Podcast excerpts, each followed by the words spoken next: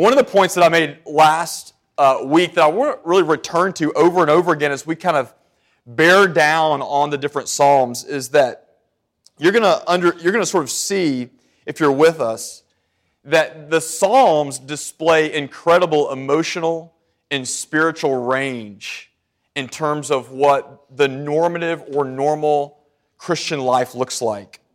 So you're going to find that the songwriters, the psalmists we call them, are sometimes happy, um, they're sometimes sad, they're sometimes confused, they're sometimes skeptical, they're often reaching for a hope that they know has to be beyond themselves. They are all things that you might have felt this morning when you woke up. Whatever you felt this morning, I can promise you, or as you go throughout your day, I can promise you will find in these songs. And yet the Psalms themselves encourage us to approach God exactly as we are, however we are, and they assure us that we don't have to work ourselves into a certain emotional and spiritual condition in order to come to God, but that God's love, the range of God's love, is sufficient for who we are in the moment. That we can come into His presence and be with Him and get to know Him with whatever ails us, with whatever is sort of stirring around inside of us as men. Uh, I heard a story a couple years ago um, about a guy who was walking over a bridge. As he's walking over the bridge, he sees another man on the bridge, and the other man is really sad. And so he looks at the man and says, You know, what's wrong? And the, the sad man replies, Well, nobody loves me. And the man that saw him went to him and said, Well, you know, God loves you. Do you believe in God? And the man said, Oh, yes, absolutely. The other man said, Well, you're a Christian. And the sad man said, Yes. The other man said, Well, so am I. Uh, the other man again said, Are you Protestant or Catholic? And the sad man said, I'm Protestant. And the man said, So am I. Then he asked, What denomination? The sad man said, Baptist. And he said, Me too. He said, Northern Baptist or Southern Baptist? And the sad man said, I'm a Northern Baptist. And the other man said, Me too. He said, Northern Conservative Baptist or Northern Liberal Baptist? And the sad man said, Well, I'm a Northern Conservative Baptist. The man said, Wow, me too. Northern Conservative Baptist Great Lakes region or Northern Conservative Baptist Eastern region? And the man said, Northern Conservative Baptist Great Lakes region. And the other man, the sad man, the, oh, excuse me, the happy man, said, Me too. Northern Conservative Baptist Lakes Region Council of 1879 or Northern Conservative Baptist Great Lakes Region Council of 1912? Sad man replied, Northern Conservative Baptist Great Lakes Region Council of 1912. The other man said, Die, heretic, and he pushed him over the bridge. I hope that doesn't offend all the Northern Baptists in the room this morning. What's the point? Is it true that God can only love us, that the love of God is only if we are a part of a specific theological tribe? The story says, well, of course not. The love of God is wider than even our denominational differences. You can apply the exact same thing to sort of our experience of the Christian life. Is it, is it true that God can only love us or is only interested in us if we're of a certain kind of experience in the moment, if we're of a certain spiritual frame of mind? Well, the Psalm says absolutely not. His love is way, is way wider and deeper than that. The Psalms are going to tell us and challenge us not to push the confused or the skeptical, the struggling, the sinful over the bridge, so to speak. That God's love, there is room in the grace of God for all of us who are struggling to know Him and to love Him and to worship Him as He is. The Psalms invite us once again to enter into God's presence as we are at the same time, they, they direct us in the daily practices of how we are called to love God back. Those are called the spiritual disciplines. And we're going to explore both of those sides that the Psalms kind of move us into this semester. Both how God invites us to come into His presence as we are and to be loved by Him, but also how we're challenged to love Him back in the ordinary, day to day, mundane realities of life. Psalm 2 this morning is what we're going to look at. You have it there on your table. Maybe you brought your Bible. Feel free to open your Bible now to Psalm 2. Psalm 2 is what is known as a royal psalm. Okay, there are about 10, 12, depending how, how you number them, a dozen royal psalms in the Bible. And you'll sort of recognize a royal psalm whenever you come to it because a royal psalm, the subject of a royal psalm is the kingship or authority of God. And how that kingship or authority gets expressed in God's ruler over Israel. Let's read Psalm 2 now and see what God has for us this morning in this particular song. The psalmist writes, Why do the nations rage and the peoples plot in vain?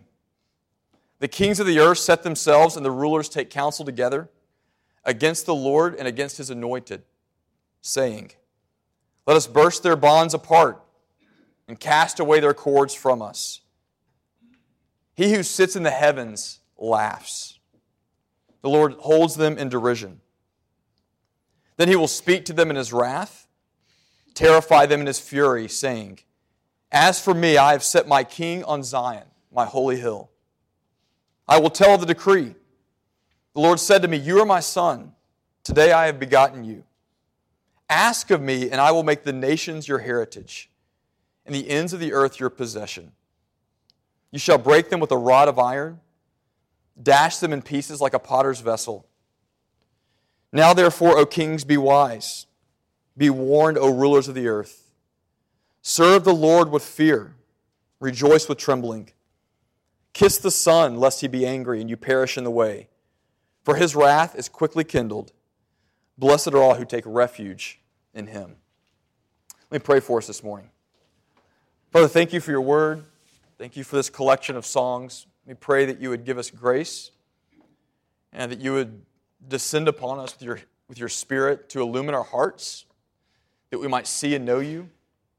We pray, Father, that you would meet us where we are um, oh God, that you would help us to see your majesty and the majesty of your Son Jesus, and to know what it means to live for Him, to submit ourselves to Him in the daily realities of where we find ourselves. We pray that in Christ's name. Amen. So, three priorities this morning if you're taking notes. The first is this I want to make a few opening remarks just about the psalm itself and about poetry, which I know sounds pretty exciting, right? So, a few opening remarks about the psalm and specifically about how Hebrew poetry works to help you read the psalms from here. Two, we're going to look at the psalm subject. The subject of the psalms, this particular psalm, is God's authority and our submission. So, you know, we're talking about daily disciplines, and the discipline that we're going to approach this morning is the discipline, the practice of submitting ourselves to God uh, especially when it cuts against or across our own designs or desires. What does it look like to submit ourselves to God? And then finally, I want to take a look this morning at Jesus as the Psalm's fulfillment. So if you were here last week, you heard me say that Jesus, um, Jesus saw his own ministry and messiahship, his own, um, his own work through the lens of these Psalms. So much so that, that when he went back to his disciples in Luke 24 after the resurrection, he said, Look, I am the one who has come to fulfill the songs that you have.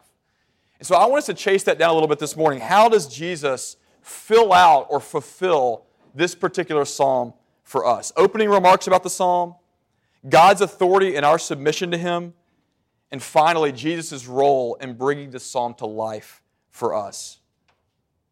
So, a few opening remarks this morning, and let me begin by blowing your mind and saying that the Psalms are all poetry. Okay? Um, you probably knew that already.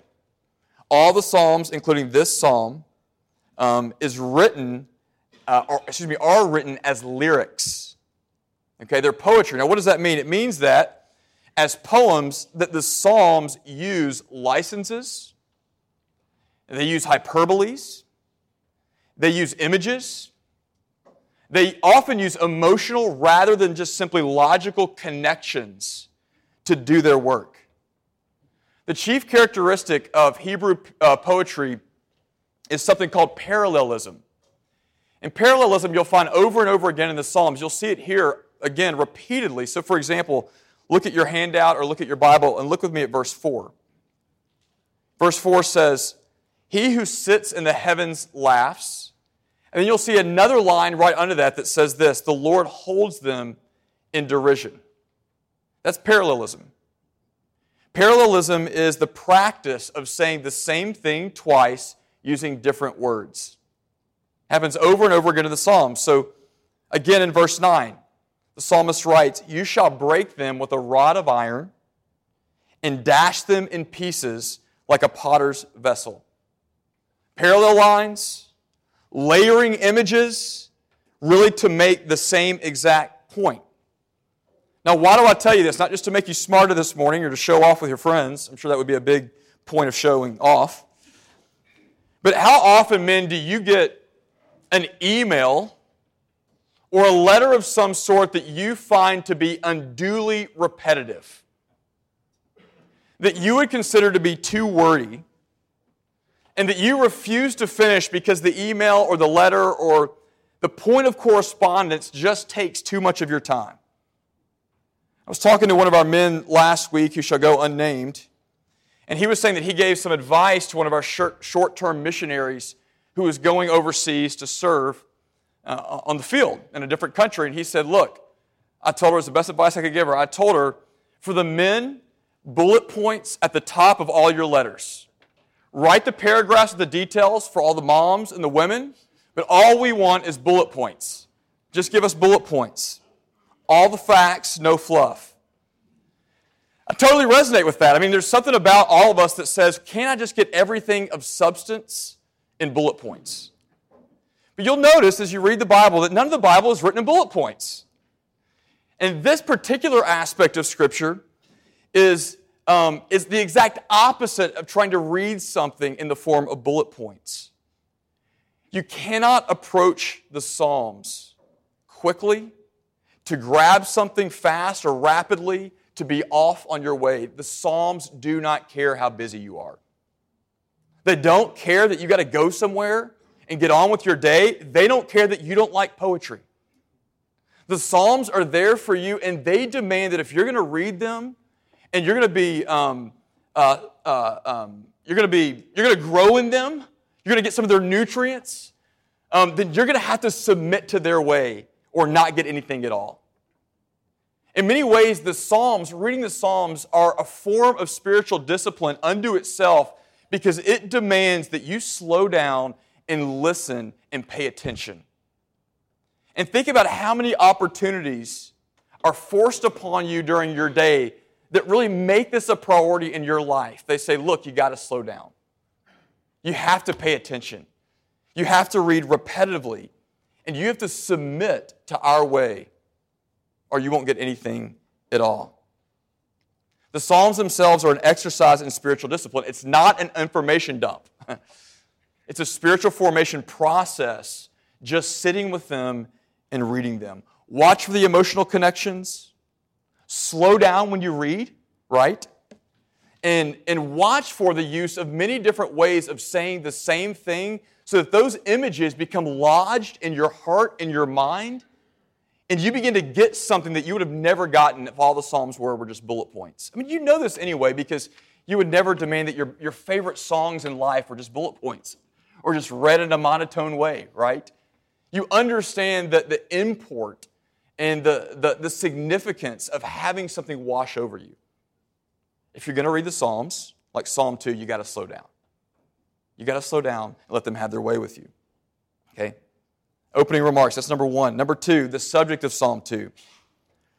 The subject of Psalm 2 is, as I said, God's authority and the discipline or the practice of submission. So, what I'd like for us to do this morning is just kind of walk through the psalm together. And I want to start where the psalm starts in verses 1 through 4. So, put your eyes with me on verses 1 through 4. Okay, so verses 1 through 3 form a stanza and they are a depiction, basically, of humanity in rebellion against God. Look over them for a second. What do you notice about humanity in rebellion against God? Do you notice, first of all, that there's a lot of anger in those first few verses? You notice that the world is stirred up and angry? Does that seem relevant at all to where we live today? You ever feel like we live in an angry world? Do you notice also maybe the arrogance of the rulers who are called to steward the nations that are angry. You ever, you ever see in our world today that power and arrogance often go together and that, and that power blinds people to begin believing that they can live any way they want? You ever, you ever run into that before? See it here in Psalm 2. Above all else, I think in the opening verses, you'll notice the futility and the silliness of, what, of the scheme that the rulers are planning. Do you notice that? I mean, verse 1 says this the psalmist says, The people's plot what? What does it say? In vain. That means in, um, in, in foolishness. There's no end to it. And in verse 4, and this is one of my favorite verses, I think, in, in the Bible, God looks down from heaven, right? And he looks down at humanity's best, most powerful, most reasoned attempts at breaking away from him. And what does he do? Does he start sweating? No, he looks down and he, he laughs. He is so unimpressed by our best and most powerful and most well reasoned attempts to get away from him. I just want to pause here and make a point that I think is particularly relevant for us. It's not the subject of the psalm, but I do think it comes out later in the psalm. And the point is this that the psalm 2, at the very beginning, gives a warning to us about conflating power and wisdom. Okay? A warning about identifying wisdom with power. I think the idea here is that it's really easy to fall into the trap of believing that power makes someone wise. That because someone has enjoyed worldly success, maybe you've accumulated resources or you have some significant title at work or uh, standing in the community, that because you have power, that people should listen to you. That you deserve a platform that, man, if people would just bask in your aura, if they would just touch the hem of your garment, then they too would be successful like you were. Right? Power, there's a temptation to conflate the two. And what Psalm 2 is saying, even initially, is that we are to be careful. The kings in the psalm, the rulers in the psalm, the powerful people in the psalm are doing the stupidest thing in the psalm. They are acting like fools and leading other people into their insanity, so be careful. In fact, you might want to say it like this the psalm doesn't go this far, but I think it's probably true in Scripture. You can assume that if you're a person in power, you need more wisdom, not less. That your need for wisdom is actually greater because power often blinds you to it and because you have more responsibility for those who are following you. Power makes you need wisdom more, not less. So, where does it come from? Well, the psalmist uh, is going to say in the rest of the psalm that, that real wisdom comes in submission to God. So look at verses 5 through 9 with me. I just want you to take note. This stanza is about God's authority. So, how does God engage the human rebellion? What's his response? Well, the psalmist says that he appoints a king to rule from Zion. You may not know this, but if you're ever reading the Bible and you see the word Zion, it just is another moniker for Jerusalem, which was the capital of Israel, the seat of the temple and the seat of God's holy enthroned one, so it was a very significant place. And the extent of this particular king's uh, kingdom is he has been given the task of ruling not just over Israel, but he is to subdue the nations. Now, look at that with me. What is he supposed to do? It says that he is to rule over them by what? By breaking them. You see that? And dashing them to pieces like potter's clay. In other words, the particular task of this king is to go into all the world and to ensure that the entirety of creation lives as it's supposed to live, and that is in submission to God. This king will have authority over heaven and earth to bring all of creation into submission to God. And the psalmist is telling us this morning that if we're going to be men who are wise, if we're going to chase wisdom, if we're going to inculcate wisdom in our own lives, then we need to look up and we need to see the supremacy of God as expressed in His Holy King. I'm going to say it again. We need to spend time looking up and meditating on, noticing, acknowledging the supremacy of God as expressed in his holy king. I could just ask you this morning because the psalm's going to sort of get at it. How often do you spend time looking up, acknowledging the supremacy of God?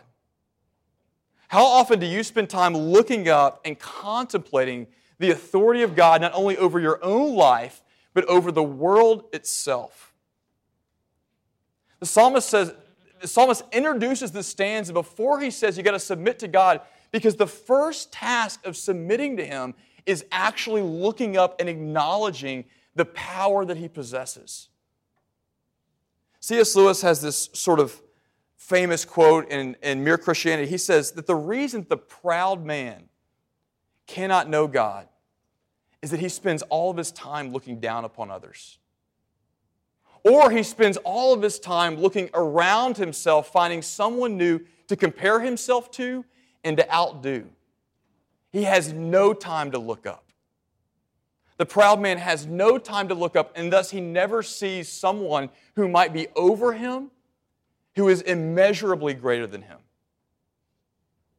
How much time do you spend looking up and seeing someone, contemplating the one who is immeasurably greater than you? That's what Psalm 2 calls you to do first. What happens as a result? Well, verse 10 says that if we're wise, says, look, nations be wise. You see that? Be warned if we heed the wisdom and the warning. Then the psalmist says that we will serve the Lord with fear and rejoice with trembling. Now, I want you to notice that's parallelism again, but notice the dual images here.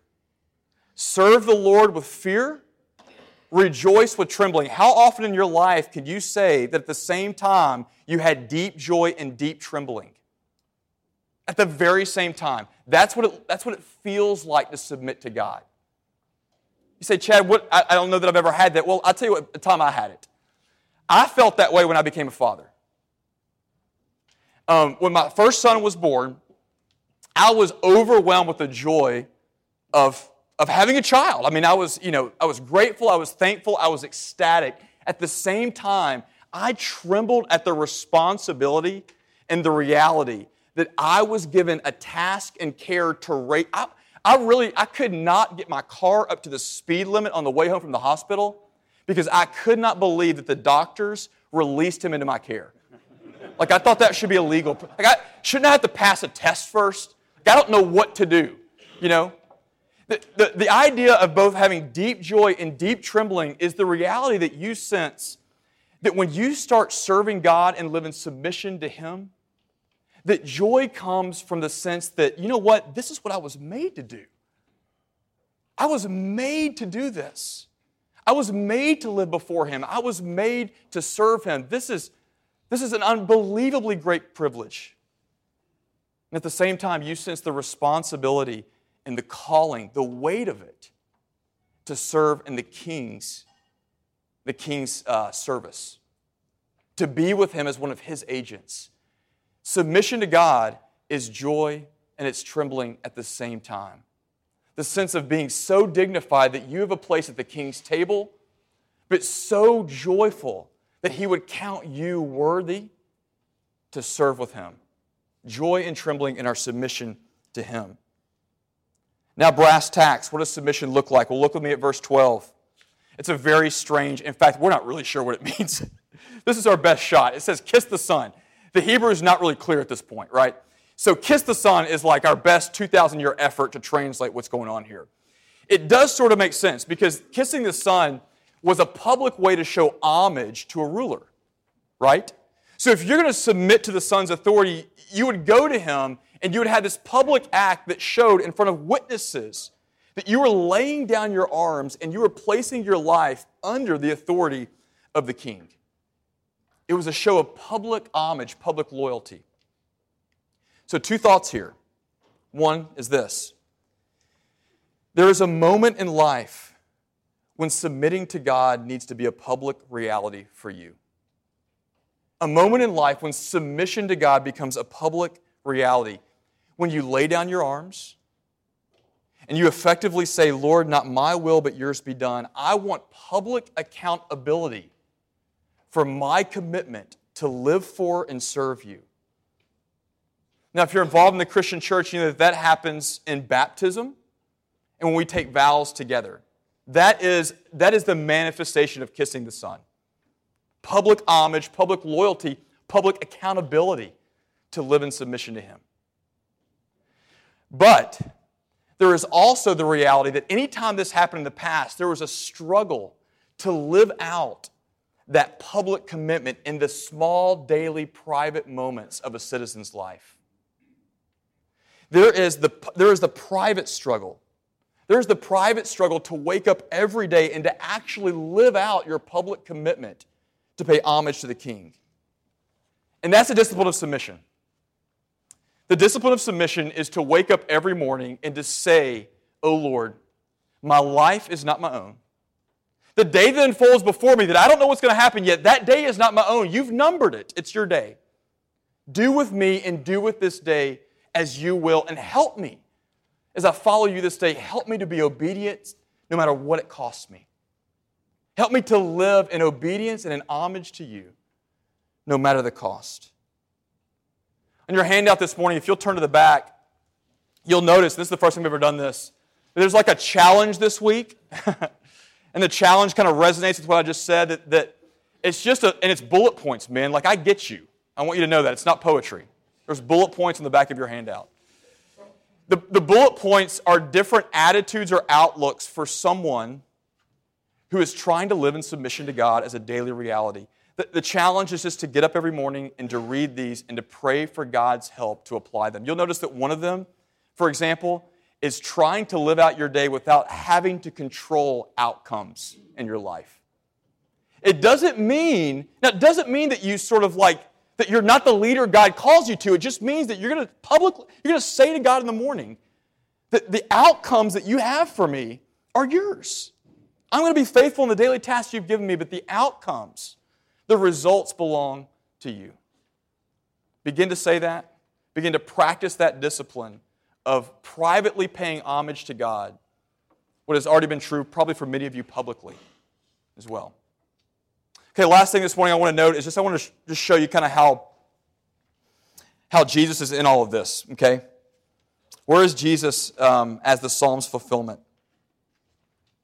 Well, Jesus himself uh, viewed himself, excuse me, as the fulfillment of the Psalms. That is to say, that Jesus saw that he was in each of them, and, and Jesus finds, you find Jesus in each of the Psalms, both as your model for how to obey the Psalms, and as the source of hope you get in the struggle for obedience.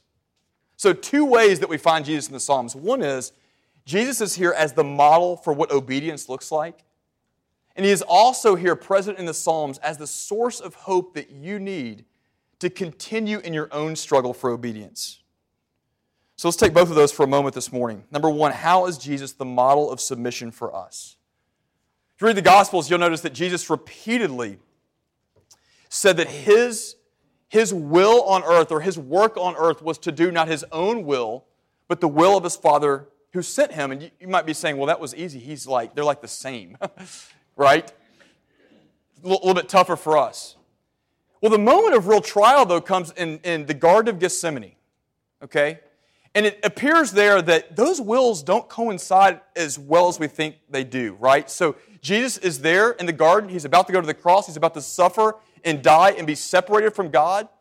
He's about to, um, to bear the cost and the weight of wrath and sin. And he looks at God and he prays in that moment and he says, Lord, if, if it's possible, let this cup pass from me. And then what does he say? Remember what he says then? He says, But not my will, but yours be done. And that is the model for authentic submission. The model for authentic submission is the moment in your life when you know, when you know that the will of God cuts across your own designs and desires. When you can sense that what God wants for you, what He says in His Word, counts as obedience to Him, is not what you want. What are you going to say in that moment? Well, Jesus shows you. Father, if it be possible, maybe this, yet not my will, but yours be done.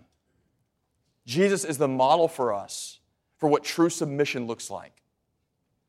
But even more, Jesus is the source of hope that we find in the psalm for how to obey Him, obey God in the long struggle of the Christian life.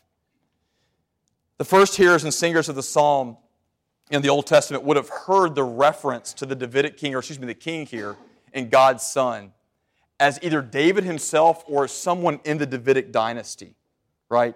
So you see the word son, and if, if you've read the New Testament, you immediately assume probably that the son refers to God's authentic son that would come later. That's not true. David himself was called God's son. All the Davidic rulers lived under the moniker of God's son. That was a common way to refer to the king in a theocratic kingdom. But what is, what is striking in this passage is that not David, nor Solomon, nor anyone else in the line of David ever achieved any sort of universal kingdom that is described here. In other words, they're all local kings. There is no king in the Davidic line that ever asks God to make the nations his heritage. Never happens. Solomon gets close, he gets the whole uh, Mediterranean eastern seaboard, right? But no one gets the nations. No one gets the nations. I want you to hear what Jesus says at the end of Matthew's Gospel. It's the Great Commission. He says this to his disciples He says, All authority in heaven and earth has been given to me. All of it.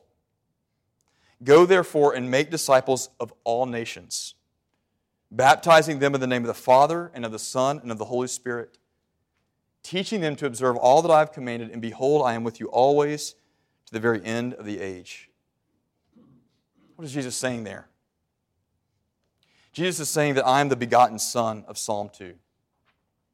I am the one to whom the authority of God has been given. I am the true king. You say, Well, Jesus, how do you subdue the nations then? How will you kind of break the rebellion? How will you Break the pride and rebellion of the people that rise up against you through love.